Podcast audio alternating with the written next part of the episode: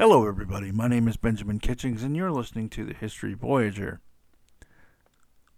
You know, one of the things I love to do with this podcast is talk to independent creators who are existing in this world where there are no gatekeepers. Or should I say, we are the gatekeeper?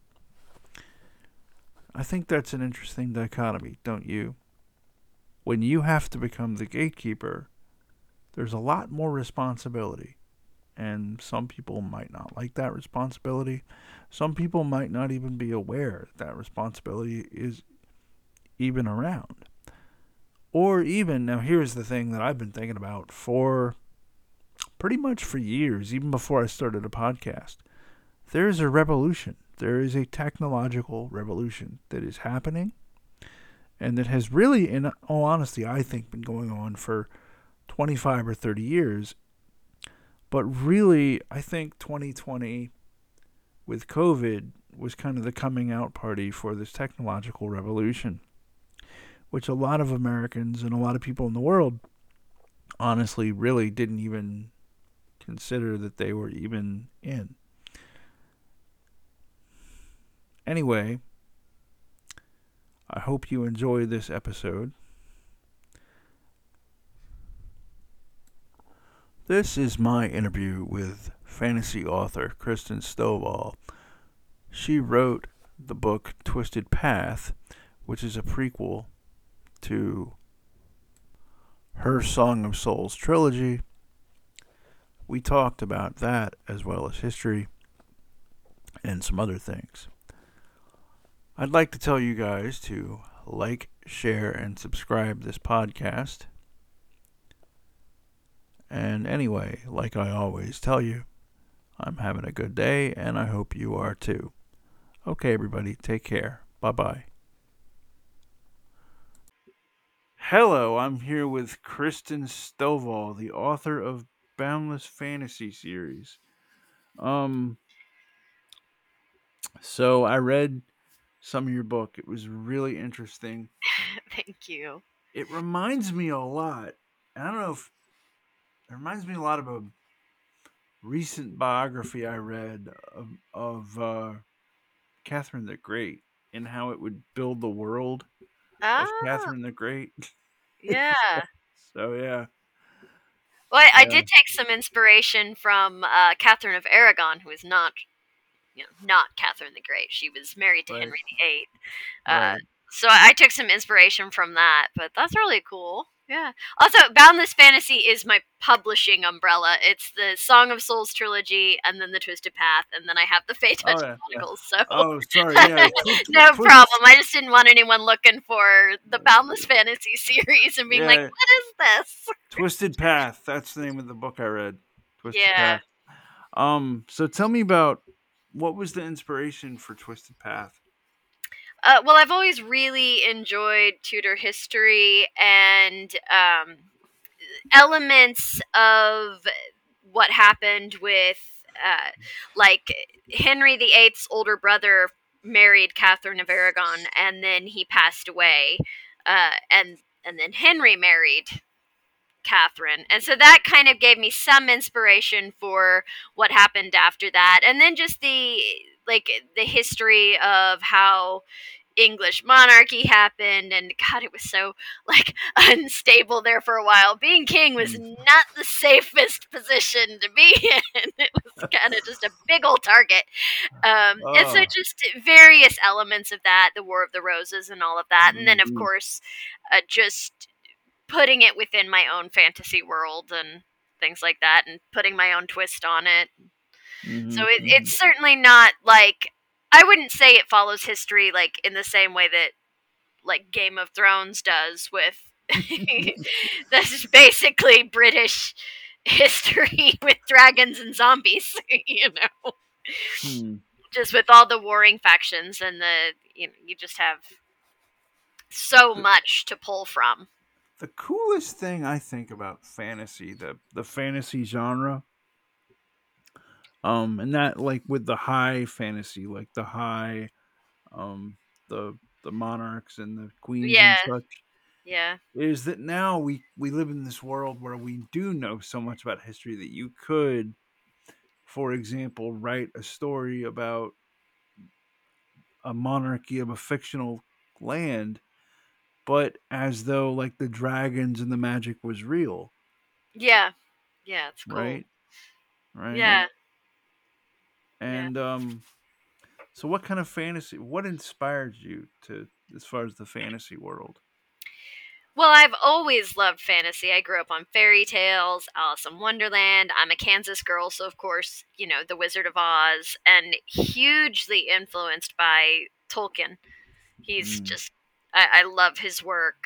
I, I love the depth in which he's gone into it. You know, like histories of various races and peoples and languages, and it's just, I, I, I find that fascinating. So I was certainly inspired by that. But I've just always you know, been the little girl who dreamed of far off places and finding that magical door to Narnia or the the fairy realm, all of that, you know, that was Mm. that was me.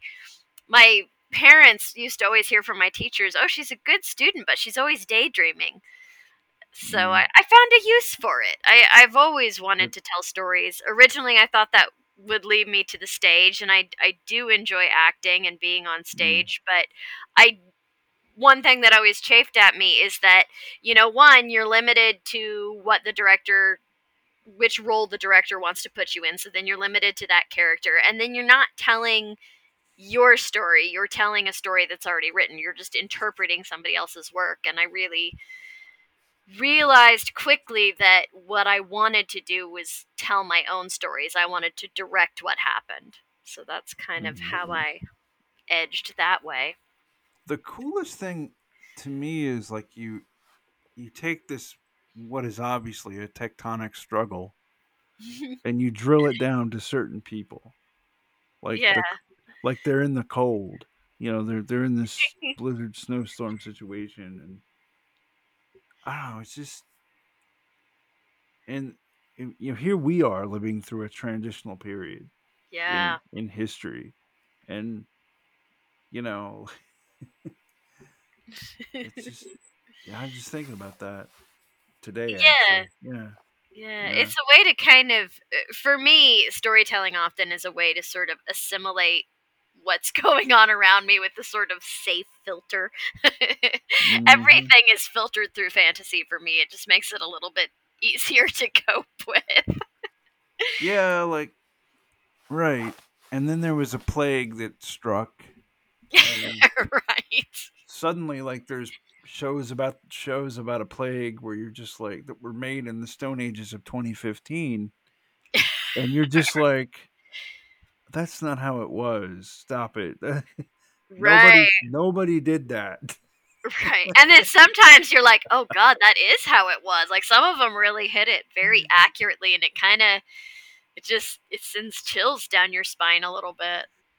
i get i don't want to say ptsd but i can't watch station 11 the show on hbo mm. max station 11 i can't watch that show because it's like it's like imagine if you made a fictionalized show about covid except it Mm. was a lot more lethal right Oh yeah. so yeah. you're just like oh god i can't watch that okay Yeah, I've noticed like shows that I watch, like I, I'm a big sci-fi nerd, like, I, like Star Trek and Stargate. Any of them that have to do with like there's a breakout, I'm almost always like, mm, don't want to watch this one.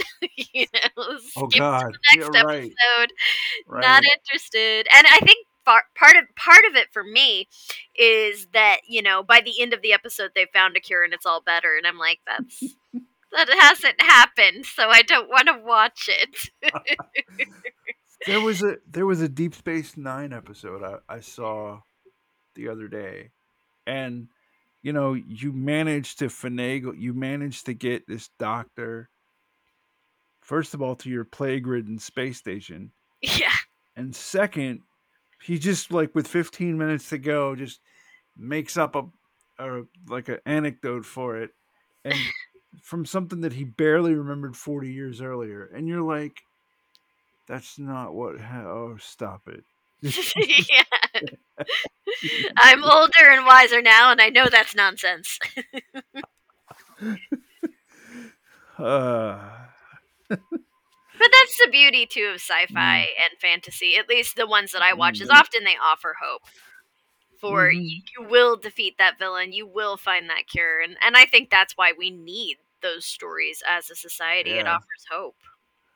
Yeah. So, do you want to tell people the the the basic uh, plot of Twisted Path, or Sure. Uh, the Twisted Path is a prequel to my Song of Souls trilogy, which is Mm. set in a fantasy realm. It takes place about 200 years before the trilogy does, and it really sort of focuses on how the country, Venalis, how that monarchy gets established, and basically the birth of the nation we see in the trilogy. Mhm. That's that's kind of although it's a little less dry than that. There's a lot of political uh, intrigue, but it's sort of in the background, and it it centers around two characters and their journey from tragedy to uh, what happens at the end. I mean, you, you have to have you have to have a journey. I find in Yeah. storytelling, you you can't Yeah. really have um you can't have two characters sit in a room and just talk. no, real Mm. life would make very boring stories. unless they're overtly talking about the journey they they took right, right. or whatever. I mean, No, I mean there are authors who do that who will start with like two characters in a room and they'll be Mhm. recounting what happened and then that will launch you into the story, but there's still that Mhm. journey. yeah. So, is your story is it more Hobbit or is it more? If if you had to say like what's it what is this what's the closest uh fantasy thing as far as template that somebody might have heard of What would that be? Um for the twisted path or for the okay. twisted path gosh, you know, no one has said it remind it reminded them of any particular fantasy story. I don't I don't know. I, I hate to do to draw that comparison because everybody Mhm. consumes art and stories in different ways. And for me, it Mhm. doesn't actually remind me of anything. That's not to say that, you know, there isn't some story out there that it would remind people of, but it always more reminds Mm. me of the history that I drew from. Um, it reminds me like i said a lot about a modern biography Mm-hmm. honestly, it reminds me a lot of, you know, a modern biography of somebody caught in a tectonic struggle. Yeah. Yeah. You know, yeah, definitely. right? Honestly, yeah. And I wrote it uh, in 2020. Mm-hmm. And yeah, so like it- I was supposed to go to Disney World for the first time, and that didn't get to happen. So I Mm. just, I instead wrote a nearly 600 page book in three months. So. Now Jesus. that's just the first draft. It, it then took maybe. It, it took several more months to finish with the editing process because you know then I have to read through Mm. it, send it to someone to look at, then they send it to me, then I send it to my editor. So it has a lot of rinses that it goes through before it comes mhm. out. I love this time of like the self-publishing.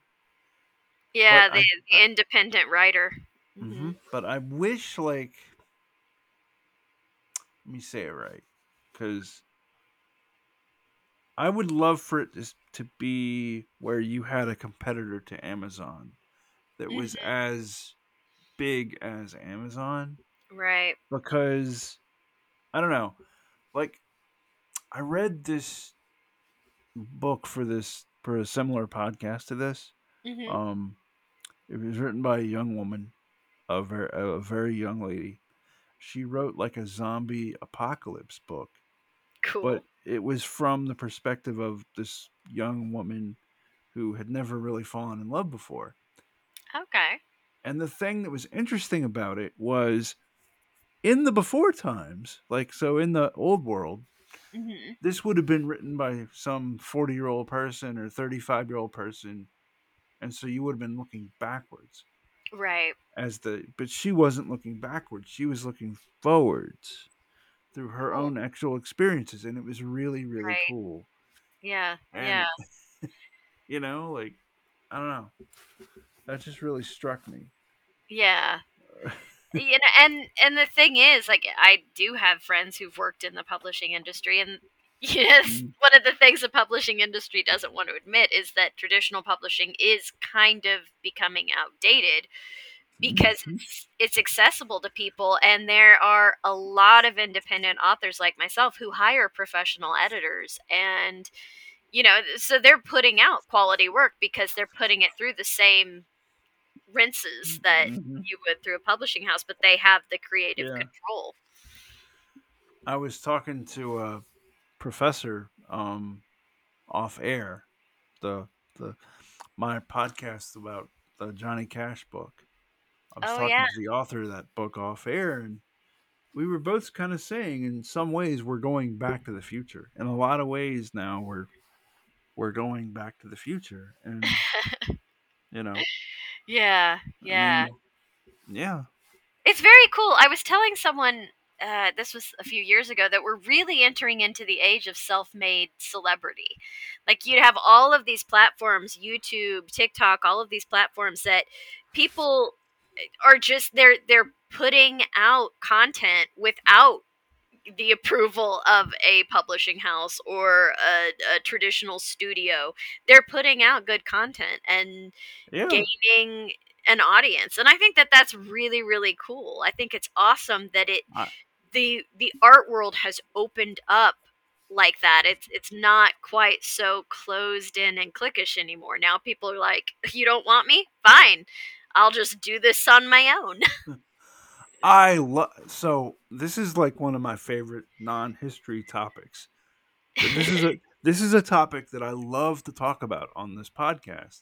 Honestly, because I've talked to so many of you people, like so many of these indie creators, and yeah their work is it runs the gamut, but some of it is really amazing. Like some of it is really really cool. yeah and it's like I was watching this video from this this guy sent me a, a, a YouTube channel that he did with his family, oh cool and that's when I that's when it occurred to me like in the old world of like broadcast television, there were like lawyers, and there were Yeah. people that knew the rules that you could somebody could tap on your shoulder, tap you on Yeah. your shoulder and say, Yeah. "Hey, hey," maybe maybe not. But I'm not saying Right. it was like that. But I'm saying like, wow, like I could totally see this breaking out, and wow, you know, like wow, like right I mean, i think it's great i think no, it it's amazing. Yeah, it puts the power in the artist's hands, in the creator's hands. And I think that I- that's really cool. Let me ask you a question. Have you written anything that you know, like in the battle days of a of a legal department and uh whatever else department they have at, at publishing houses? They've been like, "Nah, you can't publish that, or we you can't have that in a book." Oh, I Yeah. have no idea. I don't know that books are quite as stringent with that, uh, just because, you Mm. know, it's not something that people are physically seeing. And it's it's not like uh, Mm. TV where it's just on no matter what, and like a six year old could stumble onto it. It's books are very Mm. much, you know, you, Mm. you kind of have to make the choice to read it. So I don't I don't think I have, but I really also don't know what a lawyer would have like Well, I, I don't mean lawyers. been, yeah, or what a Maybe not. publishing house would have said no to. Maybe not lawyers, but marketers. Like I'll give you an example. I had a podcast with a friend of mine from high school. Okay. And when we started the show, neither one of us had any idea what we were going to talk about. It was just it was just two dudes that hadn't seen each other in years talking. And it ended up being good and we put it out. oh now, yeah. Back in the battle days, you couldn't have gone upstairs and been like, "Hey, I'm going to have a TV show with my uh my friend from high school and we're going to put it out." They'd been like, "No, you're not." yeah. You know? I mean, I really, from what I understand, traditional publishers have like a certain amount of certain types of stories they want to put out, and Mm. I didn't even bother because I didn't want to wait for someone's permission to tell me I could do it. Mm. So I I researched what was involved, what a traditional publishing house would do with your book, and then I tried to sort of follow that template by, you know, hiring an editor, Hmm. learning how to market, and all of that. Uh, I don't think that there's anything they would have said I couldn't do Yeah. or write about. They probably would have just been like, "Oh no, it's really great, but we're not looking for that right now," because that's basically what I think most people hear. Like drag, like dragons and well, what I didn't mean like content, I meant like dragons in space, or you know, like Yeah, the Middle Ages, but in space. yeah, I mean, I don't, I don't know that there is something they would have necessarily said you couldn't market. I, I'm Mm. not sure that that necessarily applies in to the writing world in quite the same way, but I could be wrong. I, I Mm. don't think I've written anything that they would have said. No, you can't do that with because I write what I would want to read, and what I want to read is high fantasy. So Yeah. yeah. So who are you- who are some of your favorite high fantasy authors? Uh, well, Tolkien, of course, he's amazing. There's also an author named Juliet Marillier, and I don't know Hmm. that she writes high fantasy so much as historical fantasy, but I really like a lot of her work. Uh, I loved the Neverending Story. I thought that was really great. I can't always remember like all of the names of the authors because sometimes it might just be like I read one book and I really liked that one book. Um, Mm, mm, Loved William Goldman with The Princess Bride. Loved that. mm. So, but like Tolkien definitely is a huge influence, as is Juliet Marillier. Those two are the the two Hmm. big ones that I go to, and then also uh, Frank Herbert. Even though he wrote sci-fi Oh, yeah. and everything, I found that his attention to detail and the fact that he knew his universe really well, and that tends to be, I think, what draws me in is just when you can see the depth added to the stories. That I would say is what's like a big pull for me. I know I like depth in my stories. I know that. I like Yeah. especially my fantasy. Yeah. Um like when I was watching I don't remember okay, I started watching Game of Thrones. And then I was like, "Hey, you know, if you squint, this is a lot like history, right?" yeah. And then kind of I put it down. And then I was reading a magazine article where he he said, oh, "I did that on purpose. Like I yeah. Mm-hmm. purposely did that." I went back consciously, like I took time. I gotta I gotta watch this whole thing now because yeah, it's so cool. Uh, Game of Thrones is a sort of one and done for me. Like I watched it once and I was like, all right, and then I was done. Which everyone thought that that would be like I would be obsessed with it. I would be all into it, and then I was just like, hmm, it's all right. I got through it. It kind of reminds me a little bit like if someone took Lord of the Rings and Dune and meshed them together, like in terms of the history and the cutthroatness and the factions. I was like, it's a little bit Lord of the Rings and Dune. You? Why why were you one and done? Um, well, in I tried to read the first book and couldn't get into it, and the series.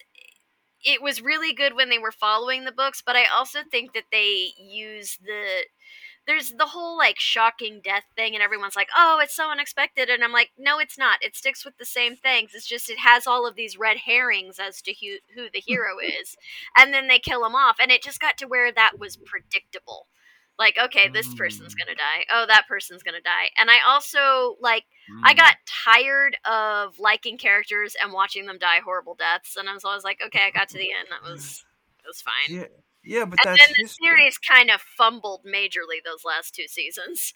I mean, but that's history though. Oh yeah, yeah, for sure. History is complicated. History is you know But see, I didn't think Game of Thrones was complicated. I think it was Oh. incredibly simplistic, pretending to be complicated by using a bunch of shocking deaths to hide what the story was. But I didn't think it did a good job. I thought it was obvious. okay. Um. So okay. Okay. So what's a st- what's a series or how would you differ? How do your how does your fantasy differ from from Game of Thrones in that respect? Um, well, I'd like to think it's not so boring. um, Ah. the truth is, I didn't read the book, so I can't judge what Hmm. the books were like. Um, I think it differs in that it follows a logical story and offers hope, as Mm. opposed to just losing the thread halfway through with. And I'm I'm speaking of the TV series. That's what I Mm. finished, and I was not impressed with the later seasons. I thought that the first seasons were good and uh, well structured, and the deaths were surprising. You know, it, it wasn't as obvious, but then as it went on, they kind of just fell on old tricks that they'd played again and again, and then it Mm. became obvious.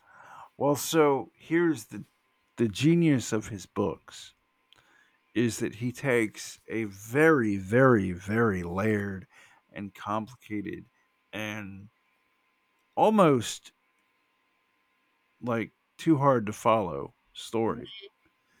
And he chops it up into tiny little snippets Yeah. told from the first person every single time.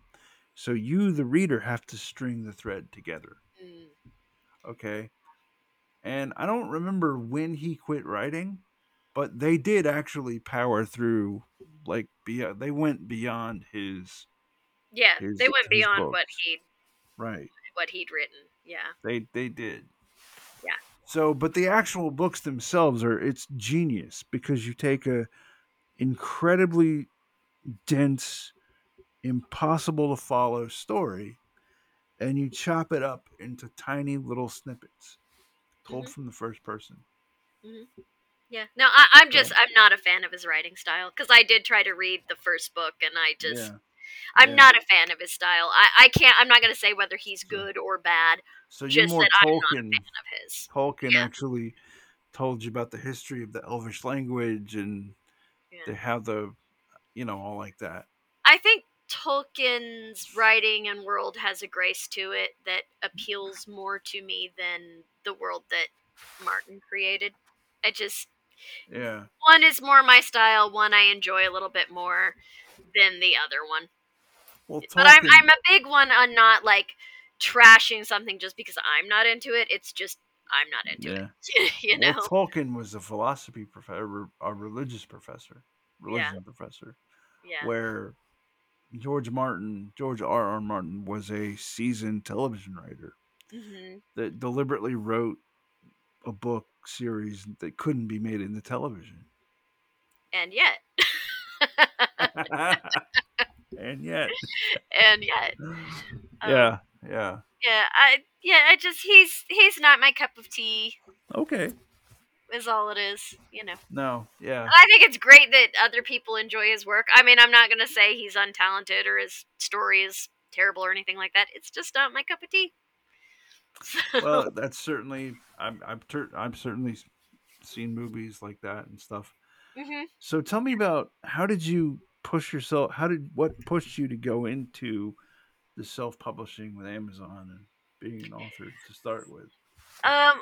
Well, I had started writing just for fun in my late teens. I think I had kind of dabbled a little bit when I was younger, but never given it a tremendous amount of thought. And then in my late teens, early 20s, I started writing it uh, just for fun, for the, the pleasure of it. I was writing like Lord of the Rings fan fiction because that's a really great way to like cut your teeth when you're a baby author. And I had loved the Lord of the Rings movies and the Lord of the Rings books, and I had gotten in a community of other women who were writers, and some of them, you know, published writers. And I really just started expanding on that and learning how to put a story together and to describe things. And then when I was in my mid 20s, I met a young man and and fell in love and did the get married and buy a house thing. And then a year and a half later, after battling with depression, he ended his life. And I went Mm. from newlywed to widow and just really didn't know what Mm. to do with myself. And that's when I sort of started falling back on my love of fantasy and storytelling. And just, I was listening to a piece of music and I had this uh, sort of scene in my head that was a young woman saying goodbye to the spirit of her soulmate. And that's what started uh, the Song of Souls trilogy. So then I started working on the concepts and the world, and all the while, little bits of the prequel, The Twisted Path, started kind of coming into my head and filling in and being included. And in about five years later, the first book in the trilogy, Soulbound, it came out. And then Mm. a year later, I wrote Soulfire. And then a few years later, the last book, Boundless, came out.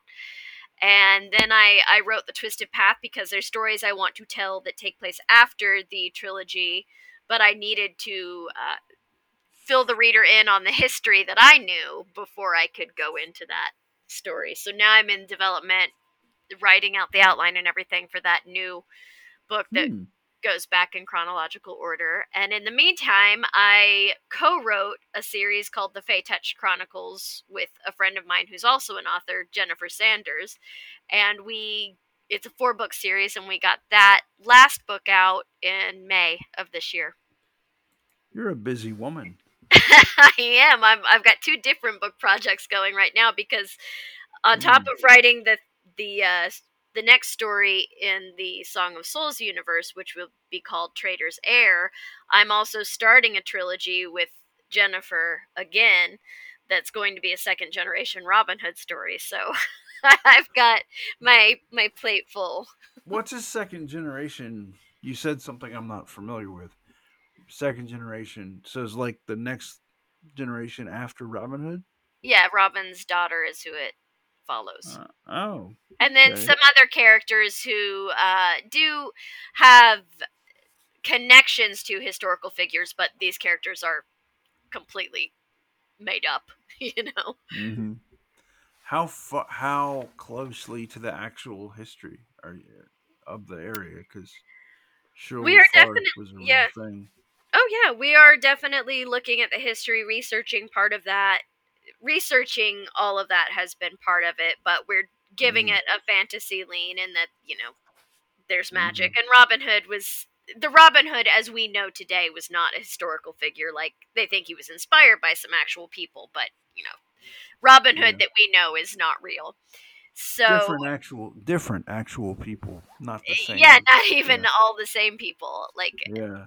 uh, Right. and so we are researching the history and finding ways to fit the history into the fantasy elements and into the story that follows these fictional Mm. characters. So I mean, th- there is a big part of that. When we wrote the Fey Touch Chronicles, it takes place in the Victorian era, so you know it Mhm. involved researching. Did they have telephones in this particular portion of the Victorian era, which is quite toward the end? It takes place the first book takes place like the fall after the last Jack the Ripper killing. And then like Mm. you know what one of the characters is a doctor. So what kind of medical knowledge would have been used? Where would he have gone to school? What would he have been taught? Things like that. You know, there's just a lot of Mm. it's interesting all the little fine detailed things that you have to research that I, I don't think most readers really care about but Yeah.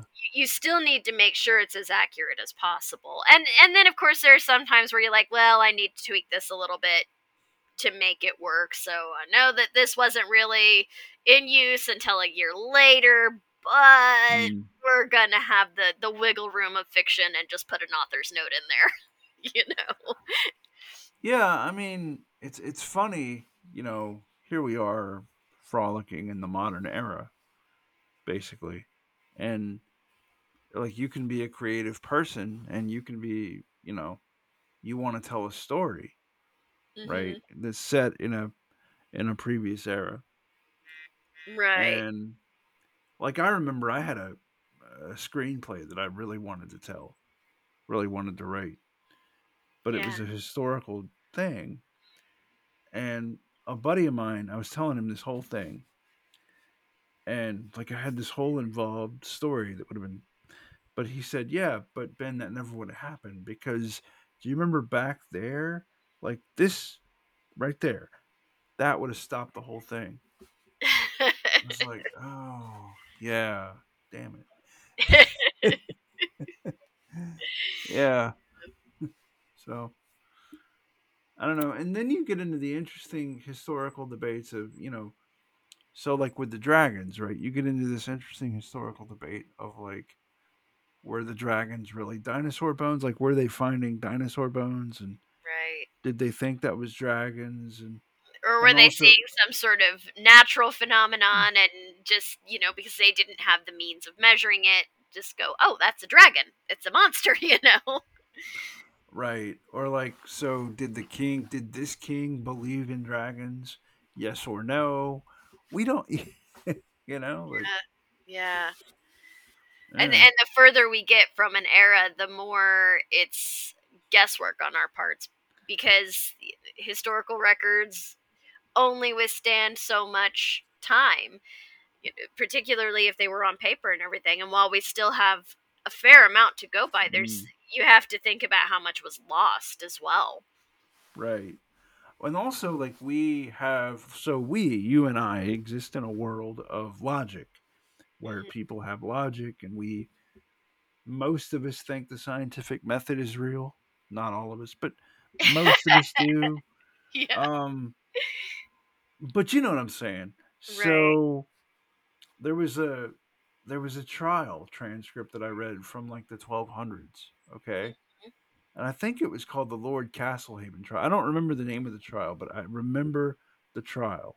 Like I remember reading it and we went over it in class and stuff and why in the world this has not been made into a television show or a movie I, will never figure out in my life because the things that were apparently going on in that house or the things that they thought were going on in that house were just bonkers and obviously not happening like you you're obviously not summoning the demon the, the devil every thursday right but yeah. but what were you doing right. I mean, I think what's it because you said we live in a, an age of logic and all of that, but I think all ages, like they think all societies in times of history thought that they knew better than the previous ones, that their way was the logical, reasonable way. And so I always like to think like in a hundred years, they're gonna think that about us.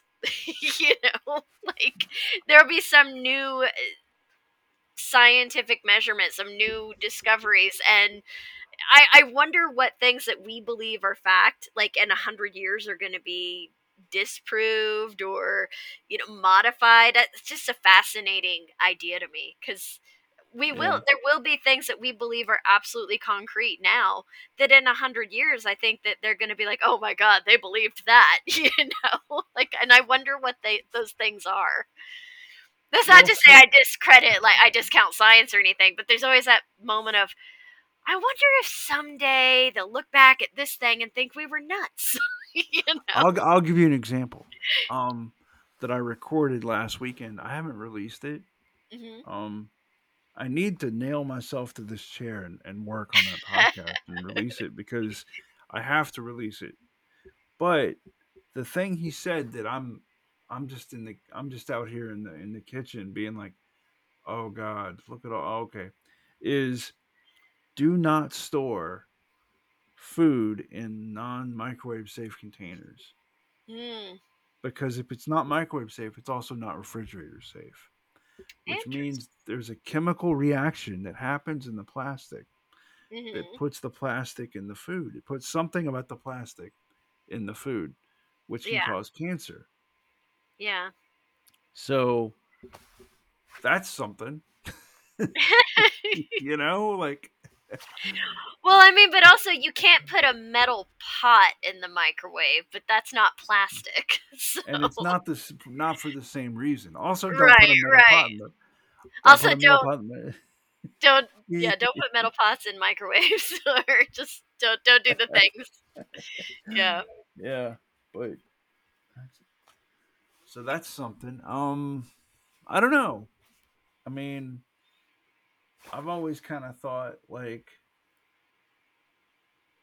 hmm. I've always wondered if like,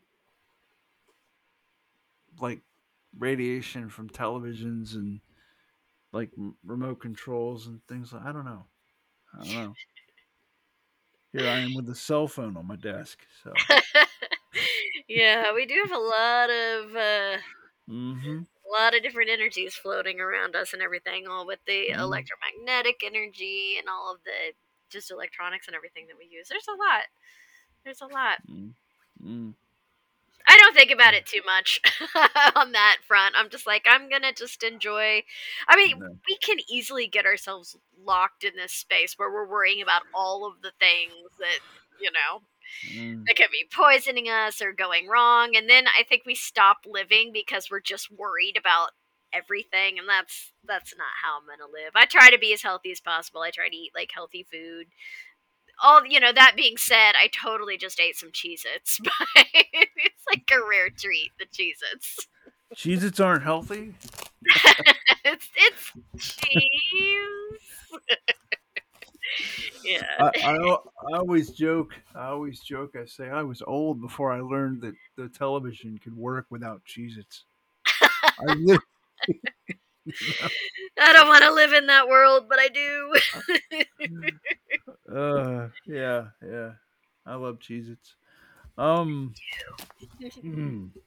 so, so obviously you're, well, not obviously. Let me ask you, um, when I look at your fantasy, like when I read your fantasy, I'm not saying like it, it felt like Europe to me because it didn't, but it felt more like Europe than anywhere else, or at least my idealized thought of what Europe would have been like. right So, where did you think of, or did you think about where where you would put it? Well i mean like i said i uh, i was inspired by british history which is part of europe you know and i i Mhm. I'm definitely inspired by Irish and Scottish Mhm. folklore and all that. I would, and from various articles I've read, I would say that I probably do write a little bit more like European British fantasy Mm. than I do American. I'm a huge Anglophile for one. Like, so I th- I think that's fair. I think you picking up on that is fair. And also, I do think that you know we do equate things like castles and knights and and all of those things to European. I mean, because Mhm. the, that's the origin of a lot of you know Arthurian legend and everything, and that's kind of, I think, really our brains just sort of lean that way when it comes to high fantasy. hmm Well, I mean, the thing that separated Frank Baum from everybody, you just mentioned Frank Baum. The hmm thing that separated Frank Baum um, from other folks was the fact that he made sort of an American centric Yeah. fantasy world like Oz. Right. Right. Yeah. You know, I don't know. I don't know. I'm just thinking. Well, you know, born and raised in Kansas, so he obviously does have some influence. I I do have a pair mm. of ruby slippers in oh, my cool. in my office, and they are like individually applied Swarovski red crystals on these things. They look amazing in the sunlight. And a fun fact is, my feet are the same size that Judy Garland's were when she filmed The Wizard of Oz. I have little teeny feet like she did. Wow, wow, that's pretty cool. Yeah. So, but I, I do love, you know, Mm. just being a Kansas girl. Like, I do Mhm. love The Wizard of Oz, and certainly connected with Dorothy as a little girl. I'll bet. I mean, Never enough to try going into tornado. I still went into the basement for that.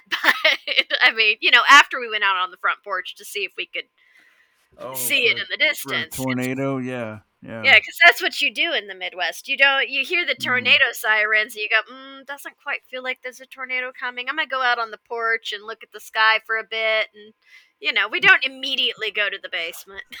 we go look. It's how we roll. I, I don't know. Like, so we have tornadoes here, um, in Georgia. Yeah. Not oh yeah. okay. They're they're terrible. I mean, you still like they still devastate towns, and but it's not Oh yeah. like like this the width of a of a skyscraper. Like it's not going to be that wide. Um, still dangerous. Still kill people. Oh yeah. Um, Oh yeah. all like that. But like we have a lot of hills and mountains where I live, so if you hear the tornado siren, like you can't be like, "Oh, let me go out and find it," because it could be right. o- Right. Yeah. There's a mountain Well, you know, hill. it right, could be back behind those. You know, Kansas is so much. We Mm. do have hills. We're not as flat as everybody thinks. We're really not just one big. There are really flat sections, but we Kansas as a whole is not just completely flat like people think. Um, so you know, and the other thing Mm. too is, and this is just growing up in Kansas where there are a fair few tornadoes. You learn to kind of watch your pets, and if they're calm and cool, you're like, nah. this tornado isn't coming. Um, But then also bear in mind that they will set off the tornado sirens if it's within so many miles of of the town, and it may not ever even actually hit the town. It just fits within that mile radius, oh yeah. and and it, like it's oh. Usually, it just seems like they mostly hit a lot of pastures. Although they have hit towns, and unfortunately, you know, they hit farm, like Mhm. farms and stuff quite frequently. Yeah. I've I- certainly seen tornado damage. I remember years ago now. I remember I uh, was sitting in my apartment, and I, I'd actually fallen asleep in the recliner, and I got a phone call from a friend of mine that I hadn't heard from in years. It really, really early in the morning.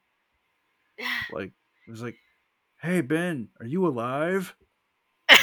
Why am I not alive? Like, okay, what ha- what's happening? Right. Why did you open with that?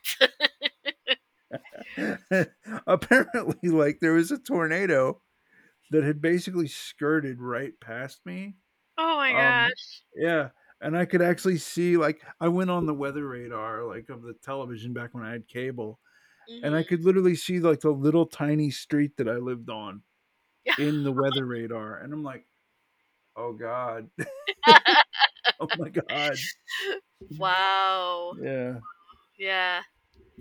yeah mm, Yeah. I mean, I guess like you know, if you live in California, earthquakes are a thing you just sort of mm. Know can happen and they don't freak out. Now, we sometimes get earthquakes here, and I don't remember that happening when I was a child, but in the last maybe 10 years, they've been happening. And we panic about the tiny earthquakes. We're just like, oh my God, it's the apocalypse. And, and you know, like, I have friends who are from California who live here, and they're like, that was nothing. And I'm like, no, it was it, the end of the world. you know, it's well that's from fracking i mean that's that's what that is. Yeah. that's from fracking but um yeah like that's what's so crazy is like we technically there's a fault that runs through town um Mhm. there's a technically there's some kind of fault that runs right through the center of my town and technically like if it ever if it ever did go like it would be a big deal because yeah. it's one of those things that doesn't move. So Right. what what they say is like the little earthquakes save you. Like the little earthquakes are are good because they they prevent like the big one. Oh, Um, that's cool. Yeah. So yeah, we've never had um the fault. I don't think it's gone it's done anything in like 200 years or I think one time in like 150 years it might have done something, but yeah. good. Just keep that fault stable and quiet. Let's hope it stays that way. Yeah. But um no. Yeah, no, when I talk to the people in California about the fires, that that's when they freak out. oh yeah. That I mean that is scary though. hmm Fire is Mhm. so destructive and and the, and the thing is it, it's not yes it can be caused by natural things lightning strikes and everything but it can also just be called, caused by carelessness you know like a tornado and an earthquake cannot be caused by someone dropping their cigarette in a careless place or flicking a match or something but a fire Mm. can you know it's just it's Yeah. so sad Oh yeah. It's so scary and sad and yeah. Mhm. Um but it also kind of makes me like makes me kind of wonder like the fire breathing dragons did they would they have experienced the forest fire in a drought and thought a dragon caused that or something? I don't know. Who knows? Yeah. Yeah. Yeah. But it, it is Um, cool the way they would explain various things back then. You'd be like, you, You don't think that was something a little more simple? But no, no, it's a dra- okay. It's a dragon. All right, okay. I mean, I thought, oh, dragon. Okay, you know. Well, you know, one of, one of my podcast guests talked about how some there was some fire that was 100 miles wide or Mm. something.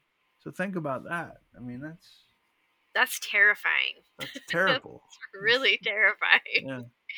Yeah. Yeah. No. We had a So- house fire scare a few years ago, and that was that was enough for me. Oh God, tell me about that house fire scare. uh, well, we were out. My mother and I, because my mom lives with me in my house, I moved her in after my dad passed away. We were outside on the patio sipping our coffee on a Saturday morning, and I came back in the house, and everything was off, and it was filled with just black smoke, and the stove had got left on, and there was something mm. sitting on it, and it the stove caught on fire. Now the the great thing is my stove is actually an old cast iron one. It looks like an old Victorian like cast iron stove, but it's electric and it had been my grandmother's and she left it to me because I told her I loved it and I was the only one who loved it, so it's mine now. Hmm. And the the knobs were a little funny. You couldn't actually see when it was off. But because it was cast iron and contained and had legs up off the floor, the rest of the house actually did not catch on fire. It was just the stove. And amazingly, it now work all we had we just had to have it rewired and it is functional. like things were built to last. But the cast iron uh, kept it from catching anything else on fire.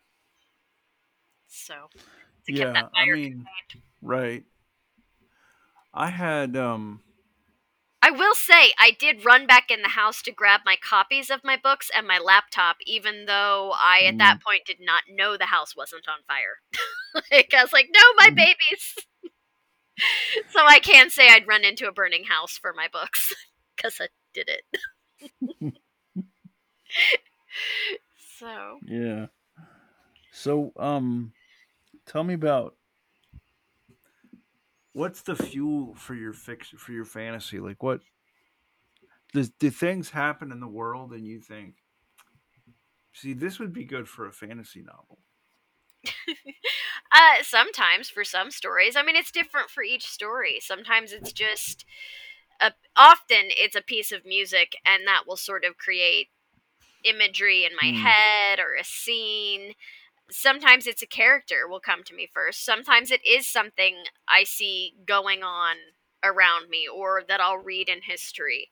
So it really Mhm. is very much story to story, character to character.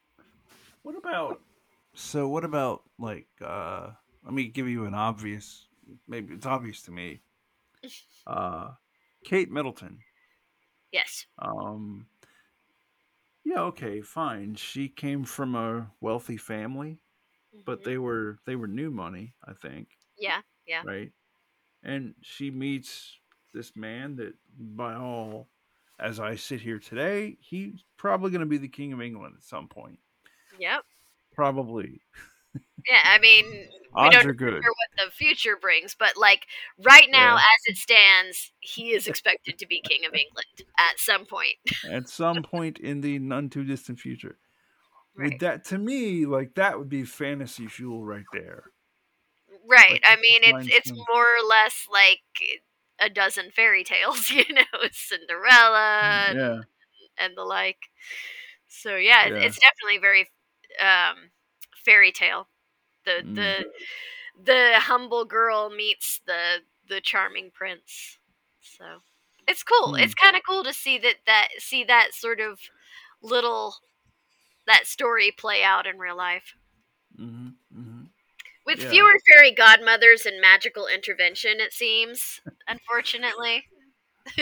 I gotta, I gotta tell you, I read some clickbaity story, I guess, about how uh, the prince or the prince or not the princess, the the queen of England uh huh. had some kind of spat or something with, I forget who it was.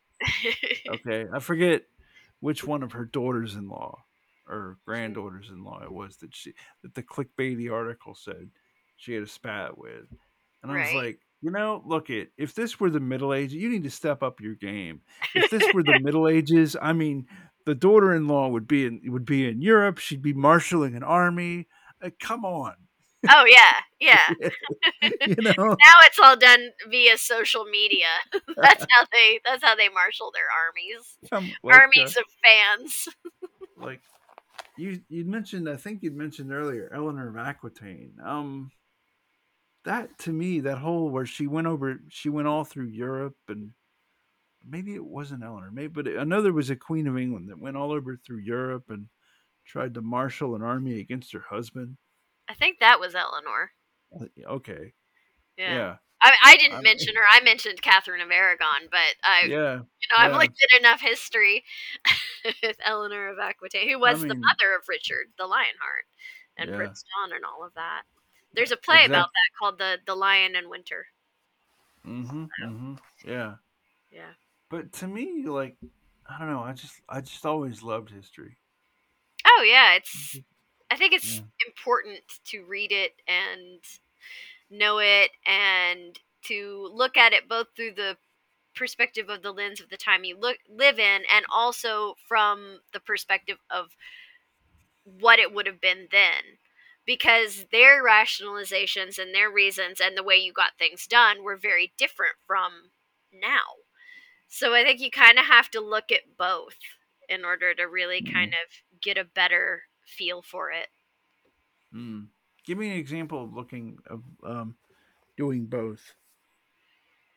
um just like an example of uh, well like i'm really fascinated by anne boleyn Mhm. and you know if you look at the look at, at the restraint she had as a woman in renaissance period and everything that she did and and, and uh, Mhm. did to Mhm. move forward but then also uh, almost all of the records we have of from that were from people who didn't like her so you have to that it was Mm. basically like their version of a social media smear campaign with all of the the diplomats and and uh, all Yeah. that 'cause they didn't like her but then you know and and people some would call her a harlot and some would call her just you know that she would use people. So you kind of have to look at she was working within the confines of what she could do.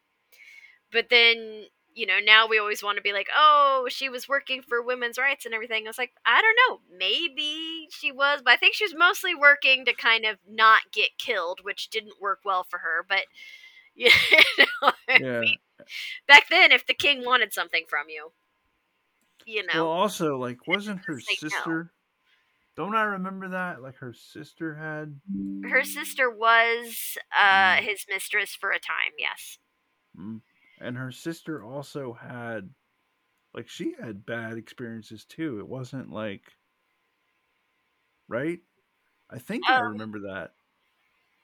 her sister was his mistress for a time he lost interest her husband passed away she remarried someone for love and not that her family picked to you know promote the family interests and fell out of favor with her sister and everything she had children with this man and uh, they Mm. i i think she actually ended up being fairly happy but i haven't done as much studying on mary boleyn but i i she uh she really came to fame with like the whole the other boleyn girl and Mm.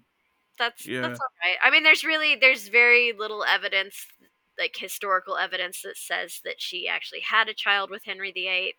Some say she might have. Other historians are like, no, she didn't. that wasn't his. That wasn't his child.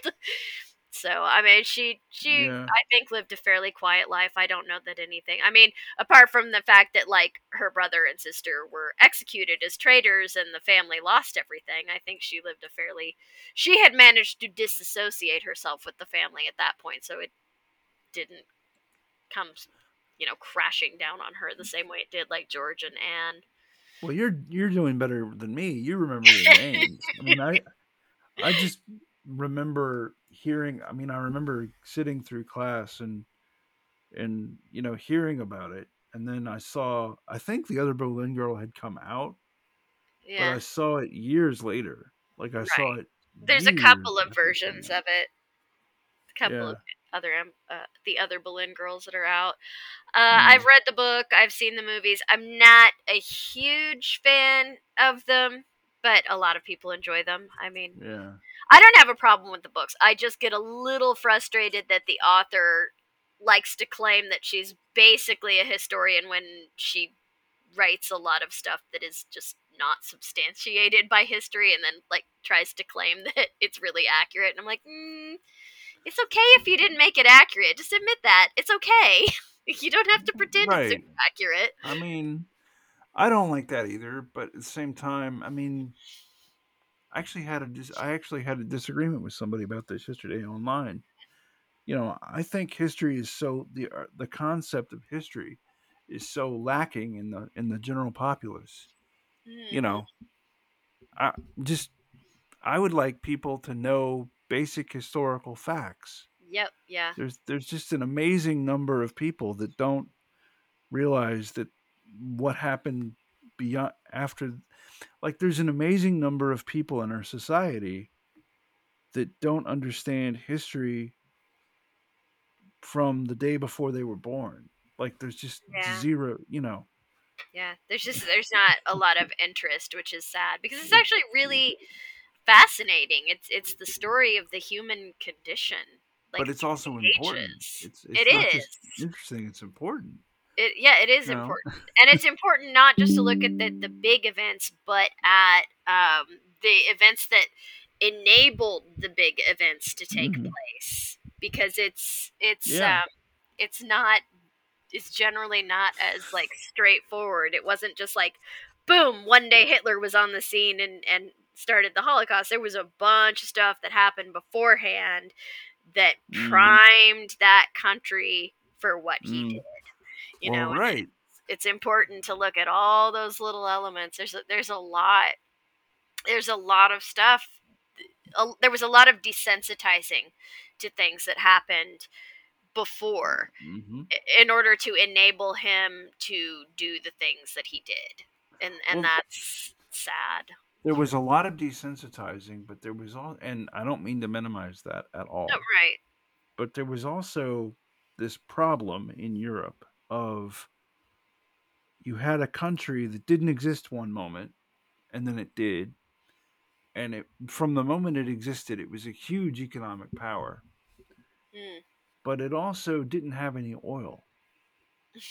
And that's a big problem in a world where you need oil to run cars. Right, where it's And- becoming increasingly yeah yeah. important.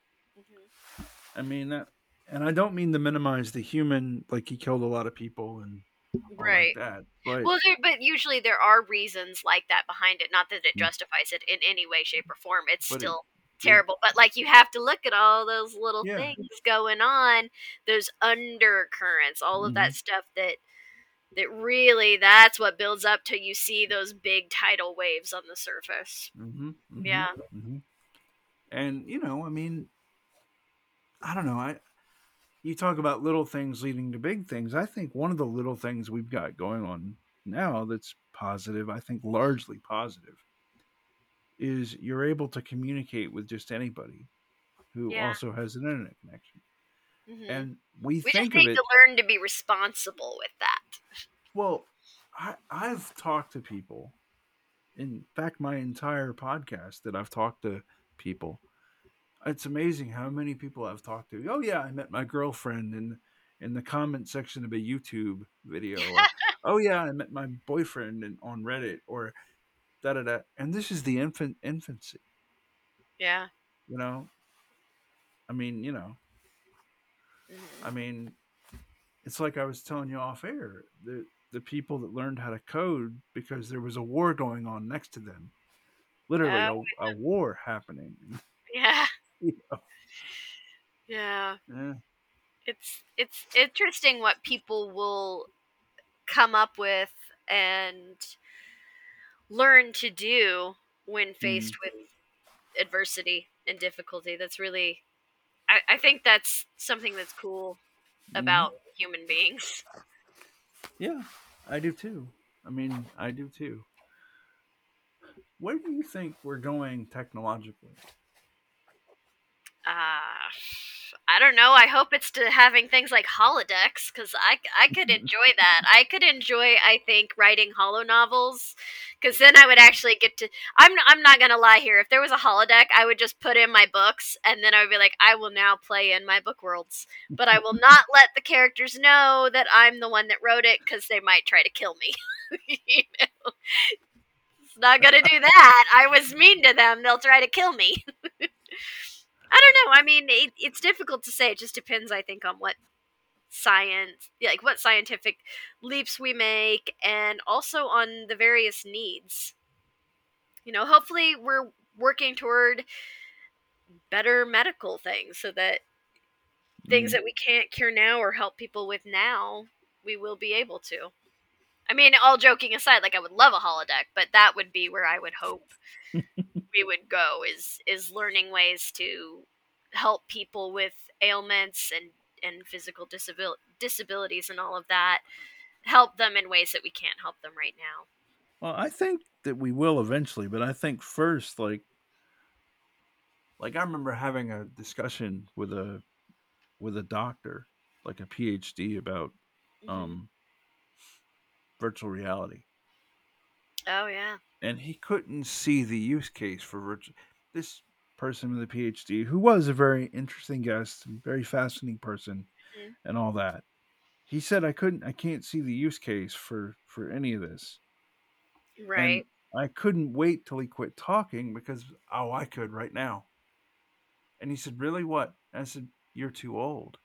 Think about like you could go meet that girl, or you could go meet that boy, yeah or whatever, and think about how that's going to change us genetically because you know you are you're also going to have translators, Mhm. right?